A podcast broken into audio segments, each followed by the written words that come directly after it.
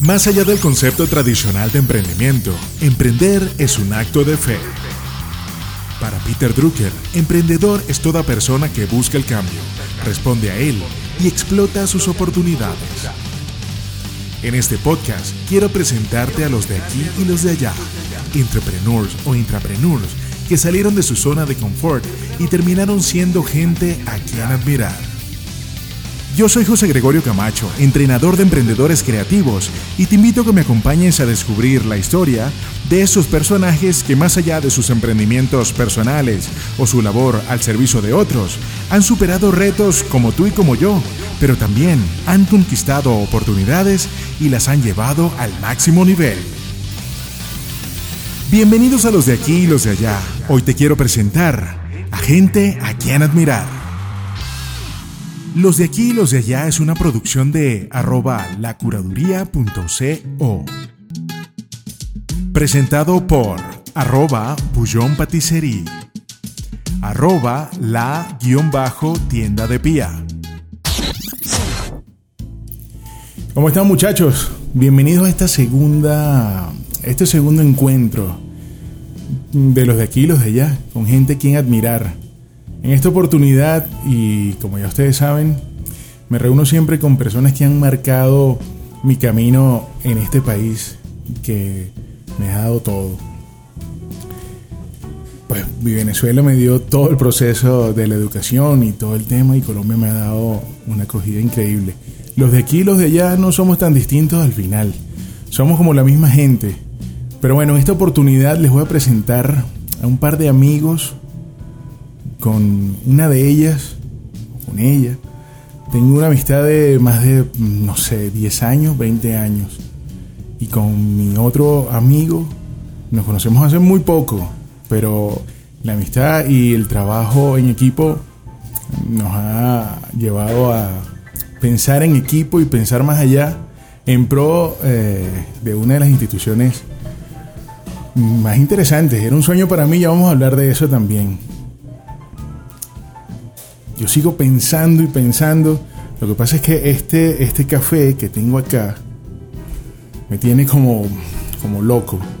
No me deja pensar. Estamos en Bullón otra vez.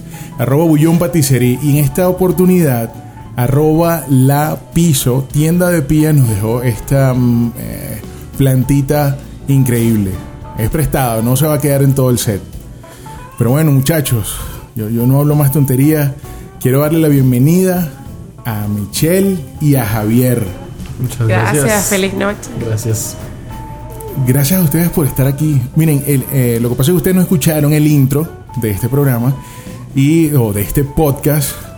El intro habla sobre emprender, sobre que los de aquí y los de allá buscamos eh, una misma, un mismo camino y que solo el hecho de cambiarnos de ciudad, país o cualquier, eh, hasta trabajo, o cliente nos lleva a emprender.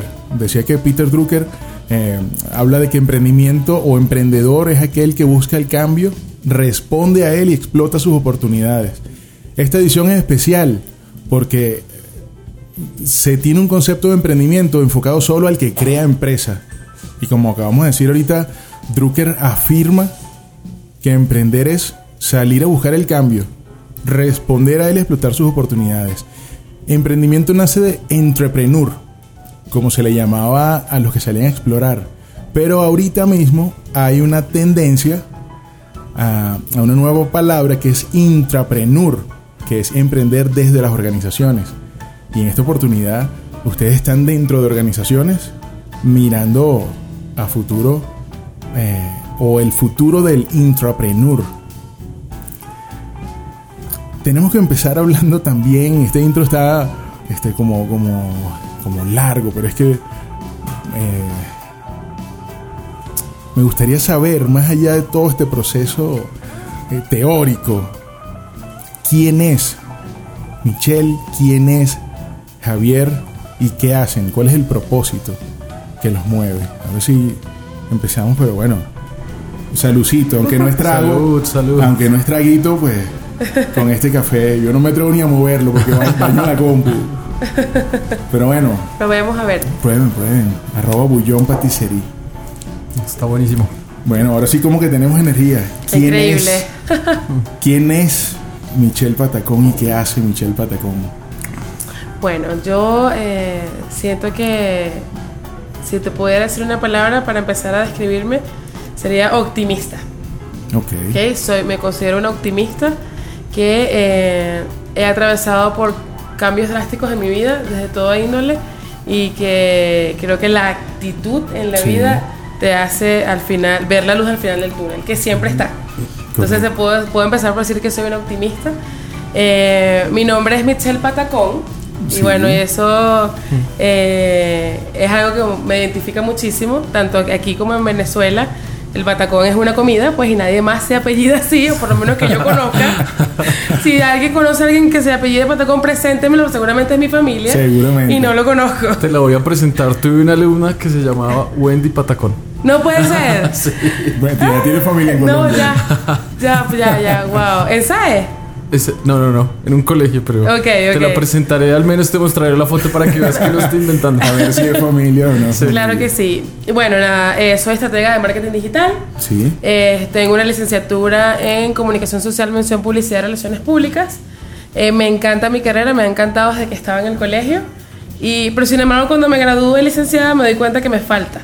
Porque publicidad me doy cuenta que es una cosa del macro mundo que es el mercadeo y digo, bueno, nada voy a especializarme un poco más y hice una maestría en gerencia de mercadeo. Entonces actualmente, aunque domino todo lo que tiene que ver con marketing offline y online, estoy más dedicada al tema online. Por supuesto, comencé como una community, como quien comienza desde cero siempre.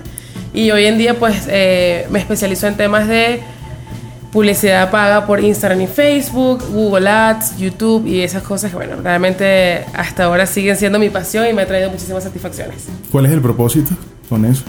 Bueno, nada, es promover las marcas a audiencias que no están dentro de su nicho cautivo de manera orgánica, es decir, mostrarle las marcas a través de un funnel de ventas de inbound marketing, que es más o menos la estrategia que, que manejo eh, bueno, nada, primero presentar la marca, como yo siempre, y esto creo que también lo he comentado con mis clientes, trato de explicar de qué va mi trabajo o de qué va el embudo de la siguiente manera. Cuando nosotros conocemos a alguien de una relación interpersonal, tú, una persona te dice hola en un café como este, por ejemplo, y nada más por haberte dicho hola, tú no le vas a dar un anillo y te vas a comprometer la venta o la compra o la acción de es un compromiso. Claro. Entonces pasa que a veces los clientes quieren empezar por el final y quieren como vender, vender, vender, pero ya va, primero conóceme, enamórame, dime quién eres tú, creemos lazos, conexiones y después entonces me llevas al compromiso. Entonces básicamente es poder crear dentro de estrategia de inbound marketing, eh, dentro de las distintas plataformas que la marca tenga pues su nicho, a veces en Instagram, a veces en Facebook, a veces en YouTube, a veces en Google, por supuesto muy, muy en función del rubro eh, se crea entonces todo ese, todo ese funnel para empezar a vincular y todo esto como a, primero atraer a la persona, darme a conocer, primero es hola, la campaña de hola, después hola, tengo esto para ti, hola, ¿qué tal si te ofrezco esto otro? Después al final, bueno, ve a mi web y allí compras, ¿sí? Entonces más o menos eso va. Correcto, excelente. Eso, eso es tu ser y tu, tu saber. Sabes que eh, tengo como algo de tiempo eh, insistiendo en el emprendimiento y me di cuenta que hay una ruta que es ser, saber, crear, dar, porque se nos olvida dar, y después tener, y eso nos lleva a volver a ser. Bajo ese propósito, el primer ser nace de la actitud, como decía Michelle, y el ser del final nace desde la conciencia, porque has atravesado un proceso. Ya no eres el mismo. Ya no eres el mismo, definitivamente. Por supuesto. Y siento que eso nos pasa todo. Basado en esa realidad, ¿quién es Javier hoy en día después de todo lo que ha vivido? Yo he vivido muchas cosas, ¿no? Quizá muchas que tú no, no conoces todavía, ¿no? Por nuestra amistad reciente, pero yo creo que ante todo soy un ser humano y un ser humano muy abierto a la vida eh, y un ser humano comprometido con generar vida en los lugares donde estoy. Yo creo que mi vocación primera e inicial, y sigue siendo esa, es la de ser educador. Y para mí educar es precisamente cultivar la vida de las personas y hacerla crecer. Entonces a mí me interesa mucho, independientemente de los roles en los que esté, desde profesor, que he sido muchas veces hasta directivo en instituciones educativas o simplemente en un trabajo en una oficina, me interesa mucho construir lazos humanos que generen vida. Y yo estoy convencido de que pues es ese ser mío, ¿no? Ese que, se manifiesta claramente en lo que hago, en mi manera de comportarme, pero es generar vida en los demás, ¿no? Es generar vida con sentido, ¿no? Con conciencia. con conciencia. Y al final, pues creo que eso es lo que, lo que hace un educador en cualquier instancia en la que se encuentre. Sí, ese es un propósito increíble y, creo que todos los que damos clases compartimos esa voluntad de dar. Sabes que en esta propuesta metodológica que yo eh, tengo o, quiero mostrar y, dar, hablo de la riqueza y la pobreza como un hábito, donde la pobreza es sentirse merecedor de recibir cosas por las que no estás dispuesta eh, a luchar. Y la riqueza es el honor de entregar. En ese sentido yo me siento millonario constantemente. Cada vez que estamos frente a los alumnos, cada vez que estamos en estos espacios donde a pesar de que no estamos compartiendo información o, información académica, sino experiencias de vida que también enriquece, este, creo que estamos entregando. Es el honor de entregar. ¿Qué ha hecho, qué hace Javier actualmente con ese propósito? ¿Cómo lo, cómo lo pone de manifiesto? Sí. Actualmente estoy trabajando en una institución que también ha sido una gran novedad para mí, que es SADE Institute. Es una institución con una experiencia larga en el mundo, lleva más de 40 años trabajando en el tema de los medios creativos digitales, pero que en Colombia es muy joven. Eh, tengo ahí el rol de ser el coordinador académico y de coordinar todos los procesos que tienen que ver con los programas, cursos que nosotros ofrecemos. Y precisamente por esta juventud de esta institución, pues me da la oportunidad también de, de, crear muchas cosas y de hacer honor precisamente a la función que tenemos, ¿no? De, de, ser creativos, no solamente en el sentido que estamos enseñando áreas de los sectores creativos, sino que nuestra manera de funcionar, de relacionarnos, de plantearnos nuestra misión educativa, pues que lo hagamos creativamente, ¿no? Entonces en este momento estoy liderando el equipo académico de esta institución. Eso es lo que hago ahora. Excelente. Si están escuchando o viendo, son personas extremadamente admirables. Ambos tienen el honor de entregar y de dar. Se puede emprender dentro de una organización. Intrapreneur llamábamos el término hace rato. Sí, bueno, yo creo que aunque realmente yo me siento muy identificada con ustedes porque aunque yo no soy docente, me ha tocado a lo largo de las agencias por las que he pasado, porque bueno, hoy en día eh, digamos que soy más de independencia, pero por supuesto la escuela te la da la, agencia formal, ¿no? Entonces la oportunidad de quizás no en, en grandes conferencias, quizás no en una aula de clases, pero tener sea un tú a tú con una persona y mejorar sus procesos y decirle, mira, y explicarle, quizás de repente en el equipo de trabajo me toca trabajar con communities, con social media managers que no saben nada de marketing digital y de repente no me limito solamente, mira, ¿qué tal si trabajamos estos textos? Sino que les doy un curso para que sepan hacer redacción creativa. Porque entonces vamos para que lo hagan como, como es y así se llevan ese conocimiento ustedes y me entregan a mí un producto de calidad. Eh, les explico cuáles son los procesos, cuáles son los funnels de venta, aunque ellas de repente se dedican más a un tema orgánico y todo lo demás, tengo la oportunidad de enseñar y me ha pasado que, o sea, yo lo hago con todo el amor del mundo porque me gusta y creo que da satisfacción. Cuando ves que una persona le toma interés, lo aprende y lo ejecuta y ves cómo cambia su trabajo, me parece que es algo que da muchísima satisfacción y me ha pasado que, bueno, no es lo que uno espera, pero es bonito recibir que de repente de la nada me llega un WhatsApp, mira, en mi 2018, en mi 2019 fuiste una de las cosas positivas que me pasó porque me enseñaste esto y esto y esto.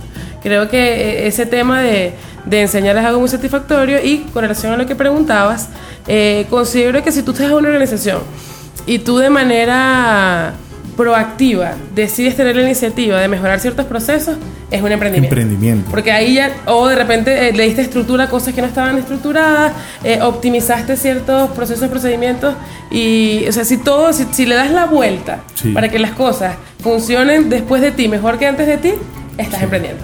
Correcto, correcto. Yo siempre le digo a mis alumnos, si termina la clase, el curso, el semestre, y ustedes no son mejores que yo, yo habré fallado. Exactamente. Y creo que eso pasa en las organizaciones también. Sí. Si se termina el tiempo y no es mejor la organización y tú no eres mejor como ser humano, pues definitivamente fallaron, fallamos. ¿En qué momento sientes, Javier, que es el camino indicado para explorar? La educación es ese camino indicado. ¿En qué momento sientes, definitivamente, mi pasión es entregar, educar? ¿En qué momento de mi vida? Sí, ¿en Dices, qué momento de tu vida? Yo creo que- El llamado. El llamado. Sí, Sí. sí, realmente sí es un llamado. Yo lo, Sí.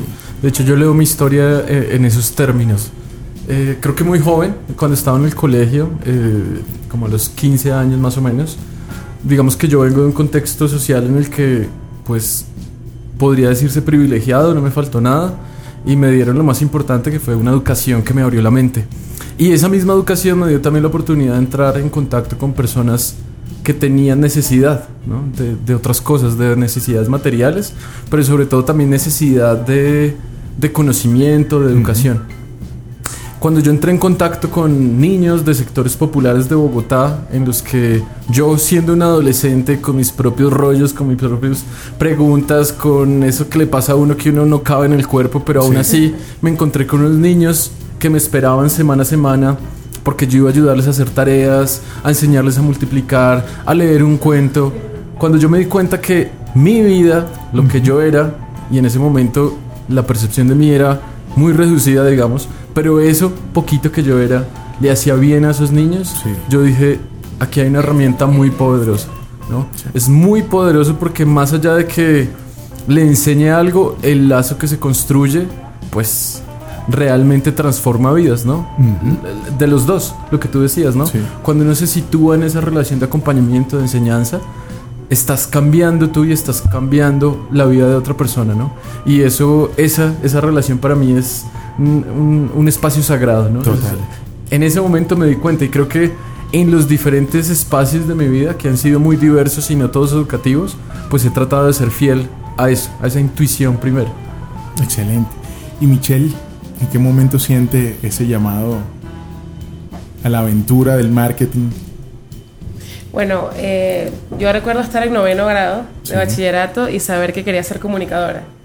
Pero claro, es como, como lo decía Javier, en la etapa de la adolescencia uno todavía tiene como, como muchas luces, o sea, que quiero hacer esto o aquello. Entonces en ese momento yo me visualizaba a mí misma más como la típica periodista ancla Claro. en un canal de televisión y bueno, nada, audiovisual o de repente impreso porque siempre me ha encantado escribir. De hecho, yo he dicho que en algún punto de mi vida eh, yo necesito escribir un libro. Ok, y, y escribir, eso es algo que realmente me apasiona y dije, bueno, nada, mi lugar seguramente es en un periódico o, o en, o en todo caso en la televisión, si se da la oportunidad. Sin embargo, estudiando juntos en la universidad, Sí. Eh, nosotros el programa educativo es amplio primero de comunicación en general y ves periodismo y ves de todo porque te preparan como comunicador y después entonces vas a las especialidades de publicidad, de audiovisual o impreso. Y ahí me di cuenta, no. Eh, la creatividad que yo tengo, eh, yo creo que va de la mano con la escritura, pero entonces es de redacción creativa, no es de quizás de tal de manera tan liter- de, de literatura. Claro, Y me empecé a dar cuenta como de mis propias habilidades, o sea, siempre quise hacer esto, pero me di cuenta para qué dentro de todo este contexto tan amplio era que realmente yo podía ser mejor y me Sí. podía desarrollar aún más. Entonces, nada, eh, lo más bonito de todo es que ya estudiando en la mención de, de- de publicidad y relaciones públicas, tengo la oportunidad de trabajar con, como les decía, como con redes sociales, community management, entonces me empiezo a enamorar más y ya entonces ya estaba adquiriendo la experiencia de campo más eh, lo- los estudios seculares, que yo creo que esa es una, una fórmula infalible. Correcto. ¿ok? Porque es muy importante y sobre todo en este mundo de marketing pasa mucho que la gente no se prepara del todo y ya se cree marketer. Sí. Entonces es y demasiado... como está de moda. Y como está y todo el mundo me dice, Claro. es fácil poner un nombre en una bio de Instagram claro, y ya. Claro. Entonces creo que es demasiado importante leer, prepararte, Sí. la, la formación secular formal Sí. Mezclada con experiencia y cosas buenas con los clientes, cosas malas, cosas que jamás repetiría, cosas que me han funcionado todo eso hace entonces eh, la profesional que soy y que bueno, hoy en día sigue siendo mi pasión. Aparte que ya tú venías brandeada de fábrica, Michelle Patacón. No, sí. ya eso es brand Y de hecho yo lo usaba a mi favor en la universidad Claro. porque si había algo como un examen, profe, ¿usted se acuerda de Michelle Patacón? Siempre era la única con ese apellido, entonces Claro. siempre era a mi favor que jugaba. Claro. Javier, en ese camino de, de estar en, las, en estas zonas populares Bogotá, en estos espacios donde los niños están siempre alertas y atentos a, a la educación, Javier sintió que era el camino equivocado en algún punto. ¿Qué estoy haciendo acá? ¿Por qué me metí en esto? Eh, sí. Digamos que hay, es un sí, pero no, no es como, como que una crisis profunda sobre el Claro. sentido de lo que se está haciendo, pero cuando tú descubres que quieres hacer algo por otra persona, Sí. es desgastante muchas Sí. veces, ¿no? Claro. Y, y a veces tienes que encontrar ese punto de equilibrio en el que das, pero también te tienes que dar a ti mismo. Correcto. Y creo que mientras llega ese punto de equilibrio, que creo que lo dan los años, Sí, sí, las sí. experiencias, La madurez. eh, la madurez, el tiempo en sí mismo, pues hay, hay, hay momentos en los que uno dice como, "Uf, mejor me hubiera preocupado solo de mí, pensaba solo en mí, no pensaba en Claro, nadie más, claro. estaba más cómodo, no tenía que ir a otro lado, no tenía que aguantarme pataletas de nadie, Totalmente. Pero al final ese dinamismo del ser Sí. es, es más fuerte, ¿no? Es más fuerte que, que, que cosas que quizás son eh, emocionales pasajeras, ¿no? Entonces, eh, sí hay momentos de esos, pero al final Totalmente. siempre llega uno como a ese centro, Sí. donde, donde el dinamismo del ser, de lo que yo soy, pues tiene más fuerza. Correcto. Yo hago esa pregunta porque en la vida, y sobre todo en Latinoamérica, no nos permiten fallar. Fallar está eh, condenado. En la vida nos enseñan la miel de la vida, con lo que empezábamos hablando. Sentí el llamado y el espíritu y la cosa. Pero la miel, la hiel, perdón, también es parte de la vida. Ese, ese sentir de que voy por el camino equivocado es parte de la vida. Y además yo soy de las personas que creo que los llamados no son permanentes, también Total, cambian. total. Y a veces ser fiel al cambio del llamado que tú tienes Sí. implica la hiel, ¿no? Porque, Claramente.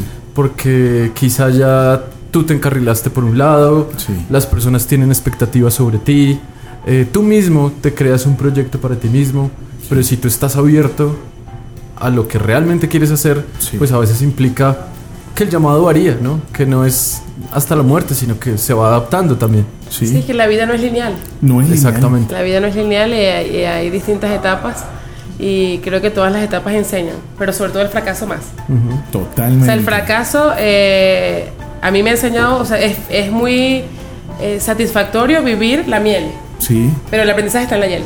totalmente. Y uno se lo quiere a veces saltar, pero ahí es donde está la, la parte de, de Sí. transformación que tú decías, que cuando Correcto. comenzábamos pasamos por procesos de transformación que al final del día pues ya no somos los mismos.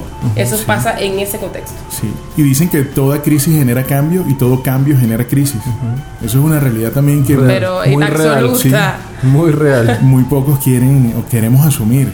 Somos resistentes a ese cambio eh, que sentimos negativo momentáneamente. Sí. Al fin del camino, eh, en todas las expresiones religiosas, dicen que eh, somos hechos a imagen y semejanza del Creador. Llámese como, como se llame, Buda, Yahvé, Alá, Dios, como se llame. Y también entendemos que arte etimológicamente es crear. Somos creadores por excelencia. ¿Quiénes influyeron en el camino de ustedes eh, y dijeron definitivamente después de la experiencia con esta persona o con estas personas, la evolución se notó y se sintió eh, imparable? Hasta un punto, ¿no? Como dice Javier. Qui- ¿Quiénes influyeron en ese camino de la miel? ¿Quiénes rescataron en Ayel? Michelle. Bueno, sí, no podría decir que es una persona en específico. Claro. Eh, pero sí siempre he estado rodeada de personas que han creído en mí y han apoyado eh, pues lo que para mí ha sido la visión correcta. También pasa que como yo tengo una personalidad bastante firme, es como las personas que están a mi alrededor me ven bastante decididas, Mm, es como disuadirla no- ni para qué lo intento, ¿no? Claro. Eh, pero sí eh, eh, considero que son, hay dos personas, dos amigos, que puedo decir que específicamente marcaron una diferencia. Eh, uno es José Gregorio, Nosotros nos conocimos en la universidad. Él no sabía que yo iba a decir esto. No, está preparado. No está planeado. Esto no es, es guion. espontáneo. Eh, nosotros nos conocimos en la universidad, pero eh, no terminamos en los estudios en la misma universidad. Yo tuve que mudarme a otra ciudad de Venezuela y terminarlo allá.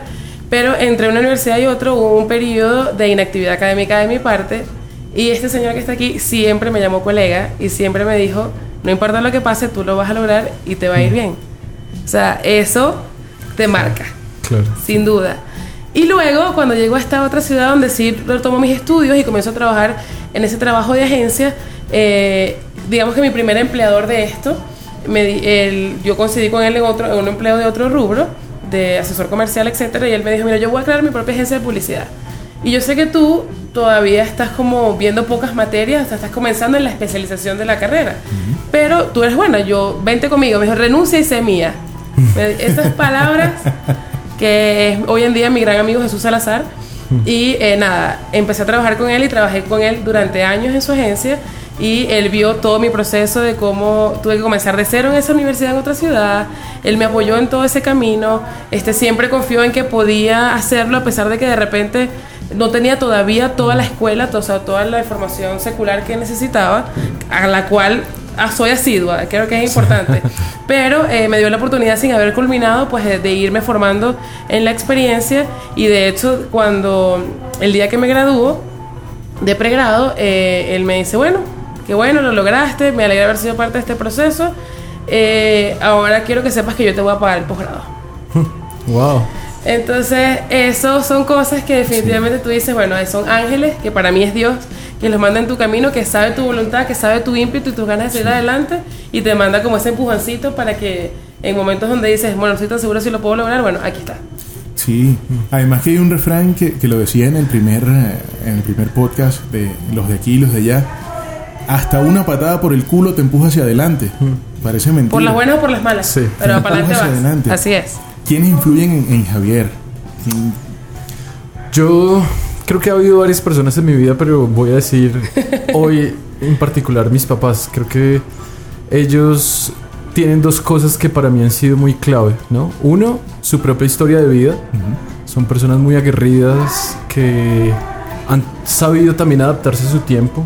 Ah, Yo admiro muchísimo a mi mamá, una mujer que en un tiempo en el que las mujeres no iban a la universidad, quiso ir a la universidad, en un tiempo en el que las mujeres no conducían carros, decidió aprender porque no quería depender de nadie, en un tiempo donde el feminismo no era un discurso, la casa siempre fue 50-50 entre mi papá y mi mamá. Claro.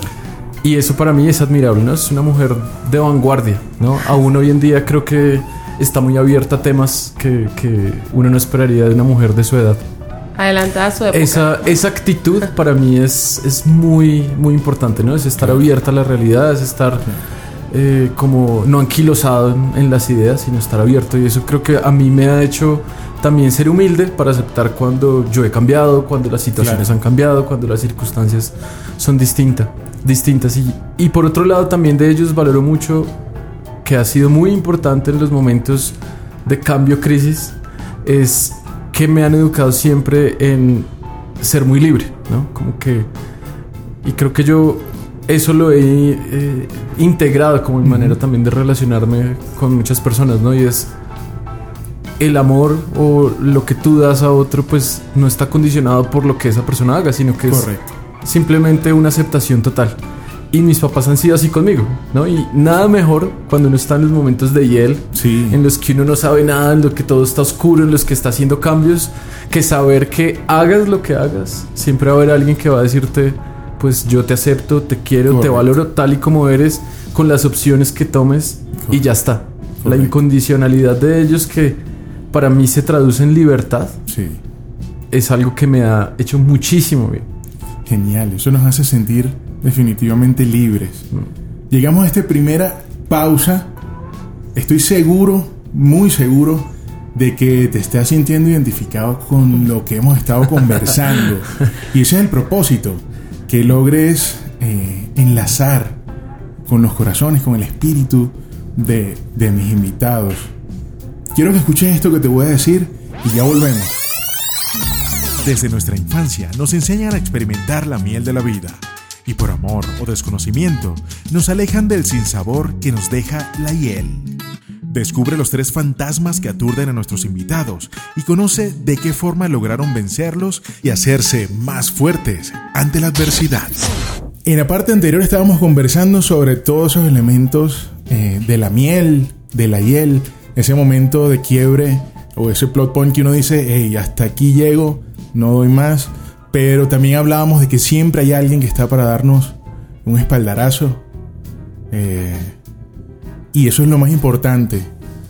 En esta segunda parte eh, vamos a profundizar un poco más en esos tres fantasmas internos, eh, ese fantasma interno que nos hace ruido, que, mm, intenta impedir que seamos o que vengamos a cumplir el propósito. Yo también defino propósito. En la Real Academia Española se define como la voluntad de hacer o no hacer algo. Yo lo defino como el propósito de ser o la voluntad de ser, mejor dicho. Propósito es la voluntad de ser. Y somos creadores. Pero esos tres fantasmas de Michelle, ¿cuáles son esos tres fantasmas internos? ¿En un pasado o hoy en día? Hoy en día, ese fantasma interno, tres fantasmas que, que hacen ruido. Ah, bueno. Ajá. Me agarraste así como... ¿Qué? ¿Qué? ¿Dónde estoy? ¿Cómo me llamo? Bueno, pero eso, eso es parte del fantasma. Exacto. Creo que eh, las inseguridades. Sí. Las inseguridades que parten, por lo menos desde mi punto de vista, que es un tema como que todo el mundo ahorita está en boga el tema de ser marketer, el, Sí. el tema de que todo el mundo se dedica a esto. Entonces, ¿cómo yo salgo del montón? ¿Tendré yo realmente algo muy especial? Sí. ¿Qué tengo yo para ofrecer? Eh, ¿Qué me diferencia? O sea, como esa parte de autodescubrimiento, de decir, no, pues tú eres una más del montón, ese es uno de los fantasmas, ¿no? Pero, ¿qué Claro. tiene- o sea, por favor, así como tú y mil, mil, mil millones de gentes, ¿sabes? ¿Qué? O sea, ¿y tú qué eres? Un grano en la arena, ¿no? Claro. Entonces, es- están como esas voces así, con las que a veces es fácil, eh, no es fácil eh, lidiar, pero entonces me, creo que rodearte de la gente como correcta en tu vida te ayuda. Sí. O sea, el hecho de que de repente una persona, tú, tú mismo, ves algo que piensas que no está tan bien hecho, o que todavía no está listo, o que puede mejorar, y viene alguien que te aprecia y te dice, lánzate, tú eres especial. O sea, Claro. tienes un don, hazlo. Sí. Creo que eso, este, creo que también es importante porque sí, sí es normal, creo que todos tengamos inseguridades, Sí. que todos, tenga- todos tengamos temores, el tema del que dirán existe, es Claro, real, claro. y más en, nuestro, en nuestra Sociedad. tan eh, Sí, millennial, tan todo tecnológico, tan entonces de hecho una de las cosas que he empezado a hacer recientemente eh, y lo comentaba hace poco es empezar a salir más en fotos sin maquillaje, ¿sabes? Claro. Porque, o sea, bueno, este soy yo. Sí. Para bien o para mal, este soy yo y quizás dejar un poco los filtros, dejar un poco las apariencias, porque parecería que en redes sociales todo el mundo tiene la vida perfecta y, y no es así. Y todos somos humanos y cometemos errores, entonces ¿por qué no mostrar un lado más humano de quiénes somos? Entonces han sido mis aciertos, esos son mis desaciertos, así luco sin maquillaje y la vida continúa, ¿no? Correcto. Hay un principio de la biología que dice que si tú retiras una pizca, un puñito de arena, estás cambiando el ecosistema. ¿A qué voy? Que un grano de arena cuenta. Totalmente. Así es. Claro. Un, un vaso de agua del mar. Eso no influye, sí influye. Estás cambiando el ecosistema. Exacto. Por poco o por mucho. Sé tu mejor grano de arena y más nada. Claro, mi abuela siempre me decía, eh, tú vas a cambiar el mundo. Yo no me lo creía. Tú vas a cambiar el mundo, vas a cambiar el mundo. Hoy en día digo, claro que sí. Lo estoy haciendo. Los, no el mundo. Pero desde mi esquina, Claro, pero Claro que sí. el mundo de cada alumno que se pone frente a mí, ya lo estoy cambiando. Estoy alterando ese ecosistema. Y eso es una onda expansiva que va, que va mirando. Pero claramente eso también te lleva a tus fantasmas. ¿Cuáles son los fantasmas de Javier? Tres fantasmas míos. Sí. Uno podría ser. eh, tiene que ver con el que dirán, pero yo lo, lo matizaría aún más, que es decepcionar a las personas que, Sí. que son importantes para mí. ¿no? Claro. Entonces, eh, a pesar de lo que les decía antes, ¿no? Que siento que soy muy afortunado porque mis papás y muchas relaciones significativas en mi vida son totalmente acogedores de lo que yo soy, de mis opciones eh, y de todo lo que yo hago. Es un fantasma Sí. cuando tú estás contigo mismo tratando de tomar decisiones ante tu vida. Esa vas a decepcionar a alguien o a esta persona no le va a gustar o este otro que va a pensar. Claro. Eso creo que es un fantasma. El otro es desconfiar de talentos o capacidades que quizá no han descollado tanto en la vida, sino que están ahí latentes, más pequeños y, y que yo les veo potencial, pero que termino yo estando solo con ellos y que no dejo que crezcan o no los exploto, ¿no? Y, y, me pasa mucho como con talentos artísticos que yo tengo. Sí. Eh, y digo, está el fantasma, ¿no? Como no, no, quizás Claro. no es tan bueno, o no eres tan Claro. creativo, o no, no, no es tan importante como tú a veces crees en tu imaginación, ¿no? Claro. Creo que ese, ese, ese es un segundo fantasma. Y el tercero, pues, a pesar de que ya he vivido cosas, eh, sigue siendo el fracaso, ¿no? Como Claro. Fracasar, sigue siendo un fantasma para mí. Eh, fracasar en cosas mínimas del día a día o fracasar en cosas grandes, ¿no? Entonces, eh, es eso, ese fantasma que aparece cuando estás en el momento de tomar decisiones también de mm, si te equivocas, ¿qué va a pasar, no? Sí.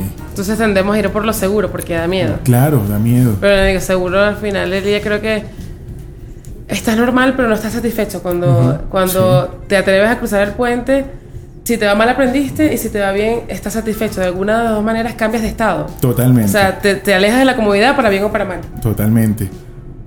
¿Cuál ha sido de esos fantasmas la prueba más, más grande que, le- que les ha puesto en el camino?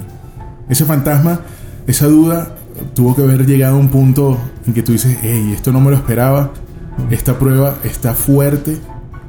¿Cuál fue esa prueba que, que, que ya superaron? La prueba es que, como en breves palabras, digamos que yo hice una opción de vida durante muchos años, ¿no? Como de, de trabajar y de, de servir eh, de manera muy concreta en este mundo. Y hubo, después de 10 años de estar metido de cabeza ahí, me di cuenta que quería hacer otra cosa y que, Claro. que yo había cambiado también. Claro. Y eso implicaba una ruptura con mis opciones, con lo que yo había hecho, con relaciones que había construido. Y era empezar de cero. ¿no? Estoy hablando de que empecé de ceros hace 3, 4 años. Excelente. Y en ese momento, esos tres fantasmas que Se hablé, todos, LED, con fuerza, HD. Claro. que- con mayor fuerza que nunca, ¿no? Y, y creo que lo que, lo que me sacó a flote pues fue precisamente confiar en lo que yo soy, en, en- en el dinamismo del ser, ¿no? Como que Sí. se pone y te pone en el sitio, ¿no? Ujú. Y no hablo del sitio como eh, espacial, sino un sitio interior donde independientemente del lugar donde tú estés, te sientes tranquilo y a plenitud contigo y desde ahí pues construir relaciones y cambiar tu mundo y mundos, como dices tú. Correcto. Eh, creo que eso, eso, ese es un momento muy crucial Esa prueba, para mí.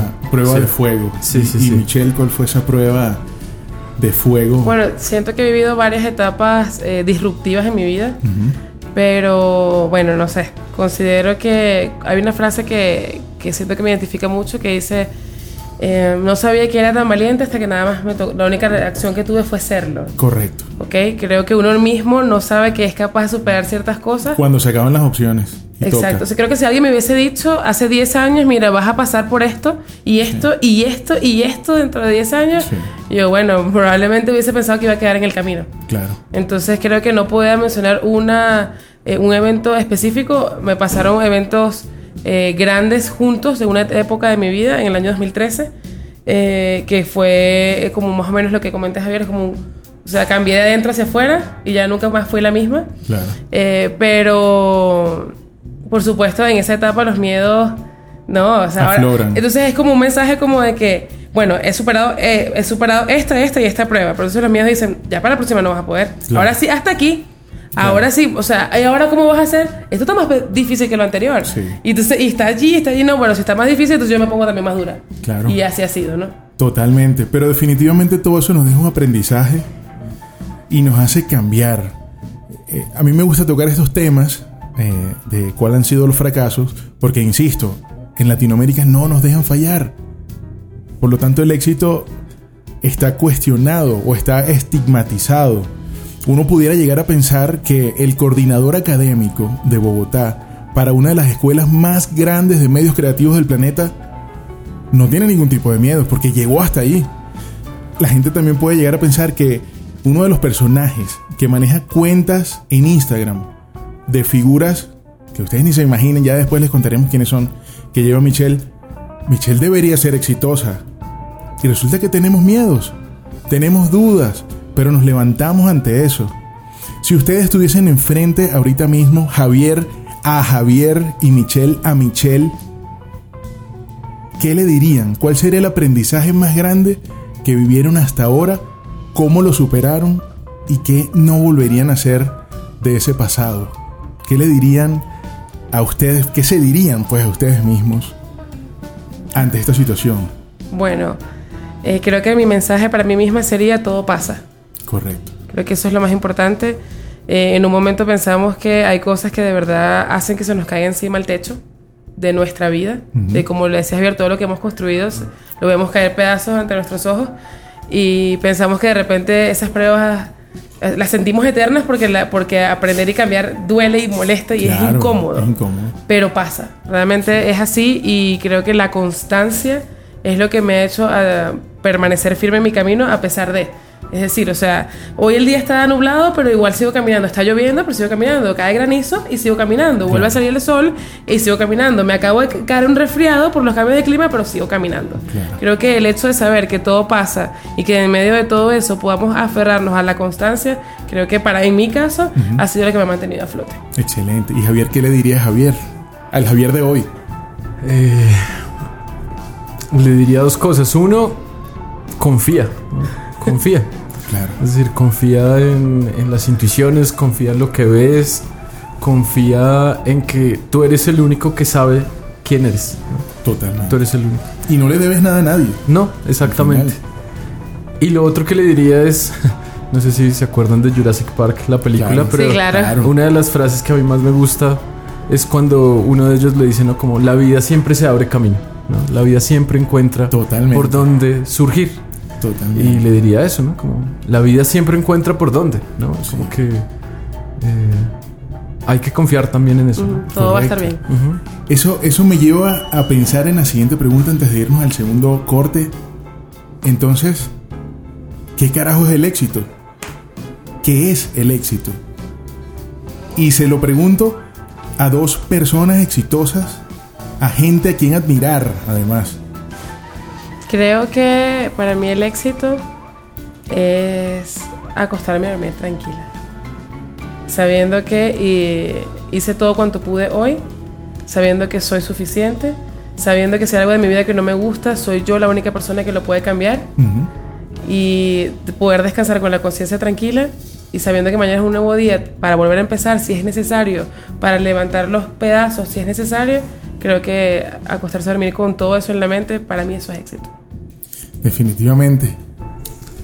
Para mí, para mí, el éxito es mm, ser a plenitud lo que yo soy y tener maneras creativas de expresarlo con lo que yo hago. Eso.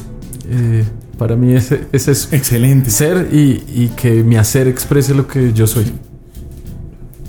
Yo quiero contarte, para mí, que es el éxito. Escucha lo que lo tengo grabado. ¿Ya conoces de qué forma nuestros invitados conciben el éxito? Y para ti, ¿qué es éxito? Me encantaría conocer tu respuesta en la caja de comentarios. Pero por ahora, descubre cuál fue la mejor recompensa que hasta el momento ha dejado este camino de entrepreneur o intrapreneur a nuestros invitados. Bueno, definitivamente ya sabes lo que es el éxito. Has escuchado caídas y, y levantadas con más fuerza como el ave fénix. Estos dos personajes se han levantado como el ave fénix de la ceniza. Yo sé que tú también eh, pasaste o estás pasando un momento similar. Javier le dijo a Javier, todo pasa. Michelle le dijo a Michelle, el tiempo es el maestro definitivamente. Y siempre puedes.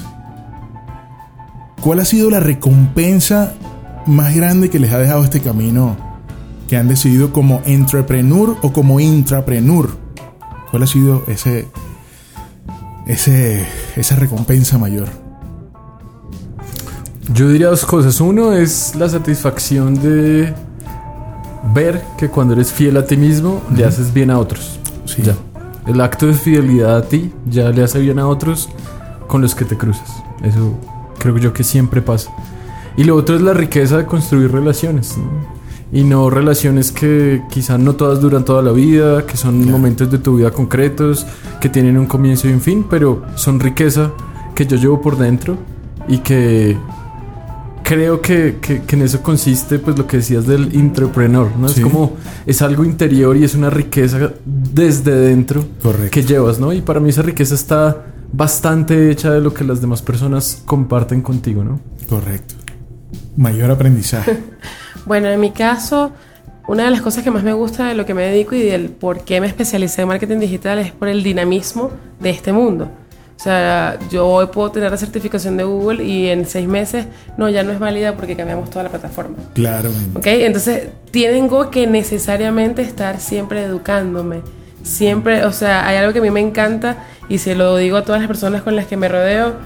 Eh, en general en la vida siento que nunca nos la sabemos todas, pero en el marketing digital menos. el conocimiento nos dura media hora. Totalmente. Porque ya ahí mismo cambia. Entonces, creo que una de las mayores satisfacciones que me ha dejado esto es precisamente poder estar en constante aprendizaje y de, en función de eso, pues también aplicarlo con los clientes y cuando veo que funciona, que hay un retorno de la inversión, que el cliente se va para arriba, para mí es que se me, el pecho también se me va para arriba. Entonces, estoy en constante aprendizaje, lo aplico con los clientes, soy la primera testigo, puedo, o sea, palpar eh, el cambio que, eh, bueno, gracias al amor, a la gestión y al conocimiento que, que yo pues plasmo en, en, esa marca, veo que entonces hay un cambio drástico de manera positiva, un retorno de la inversión que, que mejora, entonces todas esas cosas a mí me dan muchísima satisfacción, a la par de pues siempre tener la necesidad de mantenerme educada. ¿Qué no harías de nuevo? ¿En qué aspecto? ¿Personal o, en este camino, o profesional? En este camino esas trancas o ese error, mal llamado error? Bueno, creo que eh, dar mi conocimiento por sentado, mi conocimiento vale. Total. ¿Ok? Y lo he aprendido, digamos que a las manos.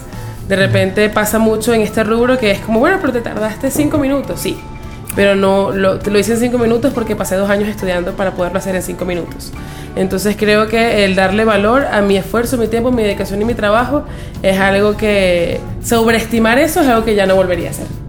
Excelente. Javier, ¿qué no haría de nuevo? Mm, no cuidarme a mí mismo tanto como cuido a los demás. Es decir, sí. Cuidarme a mí. Total. ¿Y entonces qué aprendizaje, qué aprendizaje te dejó eso? sí, que, que hay que derribar ese falso discurso del egoísmo y entender que a veces el mejor acto de emprendimiento, de educación, eh, de transformación es cuidarte a ti para poder como dicen, ser la mejor versión de ti mismo y así darle a los demás, así enseñar a los demás, así crear a los demás, así emprender, ¿no? Sí. Y dicen también que uno no puede dar lo que uno no tiene. Entonces el amor debe empezar hacia uno mismo, debe ser algo interno. ¿Cómo ven el futuro del emprendimiento, entendiéndolo no como salir y abrir empresa, abrir empresa, abrir empresa, sino como ese camino, esa ruta de, que propone Drucker, explorar, buscar el camino, explotar oportunidades, provocar el cambio en general. ¿Cómo ven el futuro de eso? Yo creo que el emprendimiento entendido así es algo propio del ser humano, es decir, todos tenemos unas dinámicas creativas en diferentes ambientes, ¿no? No solo en el arte, sino donde cada uno se mueve tiene una dimensión creativa, ¿no? Desde la señora en la cocina que le pone una cosita a la receta hasta el directivo en una empresa que plantea procesos distintos. Cada quien tiene un espacio de creatividad y en ese sentido yo creo que todos tenemos posibilidad de emprender, ¿no? El futuro para mí es hacer que las personas conecten con esa dimensión humana y que, y que nosotros o los que podamos brindar herramientas seamos capaces de ayudar a las personas a que encuentren medios ajustados, apropiados para llevar a la realidad esa, esa, esa creatividad que todos llevamos. Claro. Drucker dice, el emprendedor busca el cambio. Solo debemos encontrarlo o generar los medios también. No podemos esperar que, que algo externo pase. Futuro del intrapreneur o, eh, o entrepreneur en este caso. Creo que estar en constante movimiento. O sea, lo que sí no podemos hacer es resistirnos al cambio. O sea, buscarlo, generarlo o aprovecharlo si nos llega, Sí. creo que es la manera. eh, porque, bueno, si hay algo que hemos visto eh, en esta sociedad que nos estamos moviendo es lo rápido que se mueve. Sí. Entonces siento que incluso si no vamos a ese ritmo, de alguna manera intentamos en nuestra área de acción, en nuestra área del conocimiento, Sí. no buscamos la manera de ir a modo de ese ritmo como que nos quedamos atrás. Y, me- y con quedarme atrás no me refiero solamente al hecho de que me quedo atrás yo como marca, me quedo atrás Claro. yo para generar ingresos, sino me quedo atrás también para las formas de ayudar, me quedo atrás como no estoy adaptándome, por ejemplo, como si tú eh, de repente detectas que tus alumnos tienen pues por, su- por eh, un tema generacional una manera distinta de aprender y tú no te adaptas a Sí. que cómo les puedes llegar, entonces ahí estás dejando también de ayudar. Entonces creo que es tratar de buscar la manera de ir con ese dinamismo para beneficio propio, como decía Javier, y para el beneficio de nuestro entorno. Michelle dijo algo interesante, el mundo está acelerado. Sí. Los cambios están a la orden del día y yo lo voy a acelerar un poco más. ¿Cómo se ven de aquí a cinco años? Número mágico, cinco años. Bueno, yo cuando comenzó el 2020 dije este es mi año. Y no necesariamente porque todo lo que quiero que pase en mi vida vaya a pasar este año, pero sí va a comenzar. ¿Ok? Claro. ¿Cómo va, ¿Cómo va a evolucionar dentro de cinco años? Lo iré viendo en el proceso.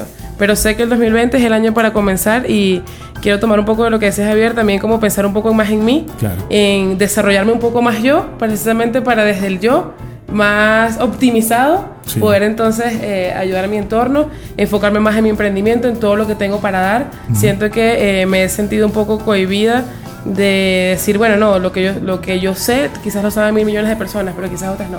Y tú lo explicas distinto. Eh, Y es mi Tú lo has manera. visto de un punto de vista distinto. no Entonces, resto. eh, quiero este año pues empezar a abrir la boca Sí. a- ante, ante todas estas cosas que, que sé, que, y no solamente desde, desde el punto de vista del conocimiento secular, sino también desde mi experiencia, para lo que eso pueda ayudar a las personas que, que, me- que se dedican a esto Sí. y que tanto como yo pues aman este mundo. Entonces, puedo decirte que me veo en cinco años como con la solidez de este proyecto, al que amo, porque el proyecto soy yo Claro. y es mi marca y es Claro. también para mi beneficio y beneficio de entorno. Yo hago la pregunta de cinco años porque un profe en, en el- en mi especialización de gerencia estratégica me decía, si tú no te proyectas a cinco años, si no tienes un objetivo, ¿cuándo sabes que llegaste? Hay algo que se llama análisis de riesgo también. Puede que no pase, pero lo tienes estimado. Basado en eso, ¿cómo se ve Javier en cinco años? Yo quiero haber terminado el siguiente nivel de formación académica que quiero, que es un doctorado. Quiero haberlo terminado. Excelente. Y a la par de eso quiero formarme para que mi emprendimiento personal y también profesional tenga que ver con la gestión cultural. Para mí la cultura, las artes son el foco educativo en el que quiero estar centrado ahora. Y Excelente. quiero en cinco años ser alguien eh, capaz de gestar culturalmente y desde ahí hacer transformaciones. Excelente. Estas proyecciones nos han dejado ver que emprender también nace de emprender desde la organización. En este momento creo que los tres nos estamos apalancando en organizaciones exitosas, estamos aportando todo lo que tenemos, reinventándonos dentro de la organización y todo ese proceso de reinvención, toda la historia que acabamos de contar de cada uno de ustedes, nos puede llevar a crear una fórmula. Una fórmula matemática. Lo que pasa es que también el mundo acelerado quiere fórmulas, fórmulas, fórmulas, fórmulas. Éxito es igual a Constancia. constancia, Yo diría que armonía entre ser y hacer. ser y hacer, eso está genial. Constancia, ser y hacer. Y podemos incluir disciplina. Por supuesto. porque es lo que, lo que he visto y admiro de ustedes, la capacidad y la disciplina. Por eso son parte hoy de los de aquí, los de allá, que somos uno al final del cuento. Y me gustaría saber, ya casi para despedirnos, tres claves o consejos que le darían a estas personas que nos acaban de escuchar, que se quedaron hasta este punto, que se conectaron con nuestras historias. Bueno, no tres, una. Y si tienen las tres, pues las tres. ¿Qué es? ¿Un consejo? Claves o consejos. Ya hemos hablado bastante, pero quiero que lo concretemos, que lo aterricemos en ideas. Javier. Sí, yo diría lo primero, conózcanse muy bien a ustedes y todas las riquezas que tienen y los límites que tienen también. Segundo, rodense de personas igual de talentosas a ustedes porque uno no lo tiene todo y la clave también está en construir lazos humanos, profesionales, eh, que permitan llevar a cabo proyectos. Y tercero, eh, tiene que ver con la constancia y la paciencia. Sean constantes y sean pacientes, que como decía antes, la vida siempre encuentra por dónde surgir. Totalmente, totalmente. Qué buen mensaje. Ay, yo ya dejó la vara muy alta. no, pero somos gente inspiradora al final del cuento. Y, y, el, el, proceso o la idea de este, de este espacio de encuentro es ser nosotros. Sí, yo creo que de hecho de, de eso parto lo que quiero compartir y es que podrá sonar muy cliché, pero hay una frase que a mí me gusta mucho que dice que eh, reza algo así parafraseando como tú eres, solo hay un tú, ese es tu superpoder. Ese es tu superpoder. Entonces, de verdad funciona. O sea, de verdad cuando nos sentimos abrumados por un mar de gente, por lo menos en mi caso, por un mar de gente que es blogger, por un mar de gente que hace esto, entonces ya va, pero nadie de eso soy yo, entonces voy a explotar el yo. Y voy a descubrir quién soy, voy a explotarlo y ahí entonces voy a hacer brillar mi luz. Creo que eso, eso es súper importante, además de lo que ya he comentado, que eh, en la vida hay altos y bajos, eh, y más en un camino en el que uno quiere hacer algo diferente y disruptivo, por lo general al inicio hay más bajos que altos. Total. Entonces toca simplemente eh, ser constante y disciplinado. Y esos bajos son la mejor escuela, el mejor posgrado, el mejor... Es así. Hay un mantra que yo uso siempre eh, cuando, cuando estoy como, ah, ¿qué hago? Yo soy suficiente. Es lo que me repito constantemente. Les voy a contar quién dice esa frase en el próximo podcast. Yo soy suficiente. Y mi ancla eh, es tocarme el pecho.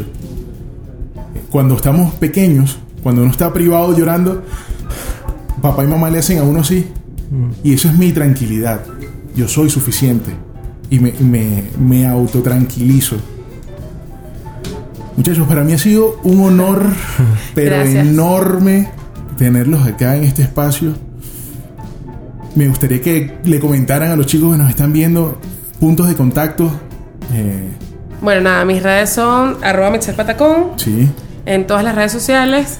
Eh, bueno, nada, para lo que necesiten desde el punto de vista de branding personal, marketing digital, gestión orgánica de redes sociales y bueno, y un poquito más. Y ya estamos a punto de, lanzar, bueno, ya para este momento de estar activas tus clases. Sí, de, dentro de poco eh, tengo un proyecto donde voy a comenzar a desarrollar temas de clases online o sea, llevar todo esto que conozco por temarios como de temas ADN, cómo haces un brief bien redactado, cómo ADN construyes un ADN de marcas, cómo haces un plan de marketing, de marketing digital por supuesto. Y entonces además pues de toda esta eh, clase, explicación, es algo bastante teórico práctico, porque entonces te doy los formatos como en blanco para que lo adaptes a tu rubro si eres emprendedor o al rubro de tu cliente si eres marketer. Entonces lo vamos llenando en conjunto, ya queda el formato para ti y la idea entonces es que lo puedes implementar desde mi clase en adelante. Y si quieres ver clases eh, o adelantar clases con Michelle, te voy a dejar la tarjeta. Si estás viendo a través de YouTube, te dejo la tarjeta, bueno, por aquí. Del canal. Para que veas, para que veas nuestros CONET, co-creación y networking, que esos son podcasts de académicos 100%. Eh, Javier, ¿por dónde, ¿por dónde te podemos conseguir? Pedir consejo. Sí. Bueno, mis redes personales son todas Javi Pérez Osorio Van a encontrar que hablo sobre todo de cine, pongo fotografía, que me gusta mucho la fotografía. Eso es lo que yo hago en mis redes personales, son mis pasiones. Pero también pueden encontrarme en la institución en la que yo trabajo, que es SAI Institute, y todo lo que también tenemos para ofrecerles en temas de medios creativos digitales, eh, como SAI Institute Bogotá. Miren muchachos, estamos llegando al final. Quiero agradecerles muchachos, porque definitivamente son gente a quien admirar, son parte de los de aquí y los de allá, y eh, estoy seguro que sus procesos de vida y el cuento ameno que acabamos de, tener, o la conversación amena que acabamos de tener, ha inspirado a muchos. Si tú quieres escuchar mi apreciación eh, desde el punto de vista eh, estratégico, de la personalidad, del proceso que ellos han llevado, nos vemos en Patreon. para acceder a Patreon, www.entrenadordeemprendedores.com vas a encontrar un botón que dice Become a Patron. Ahí accedes y vas a ver mis impresiones sobre este par de personajes, gente a quien admirar. Muchachos, muchísimas gracias. Gracias por Gracias a ti. Muchísimas gracias. Nos vemos Amén. pronto. Claro que sí. Y de esta forma, este capítulo de Los de aquí y los de allá llegó a su final. Si no te quieres perder ningún capítulo, suscríbete a mi canal de YouTube y a las plataformas de podcast. Si quieres conocer mis impresiones sobre el aprendizaje que dejó esta conversación, visita www.entrenadordeemprendedores.com, haz clic en el botón Become a Patron y descubre cómo ser gente a quien admirar. Si quieres ser parte de los patrocinadores de este podcast, visita www.entrenadordeemprendedores.com, haz clic en el botón Become a Patron y luego clic en el botón Quiero ser patrocinador.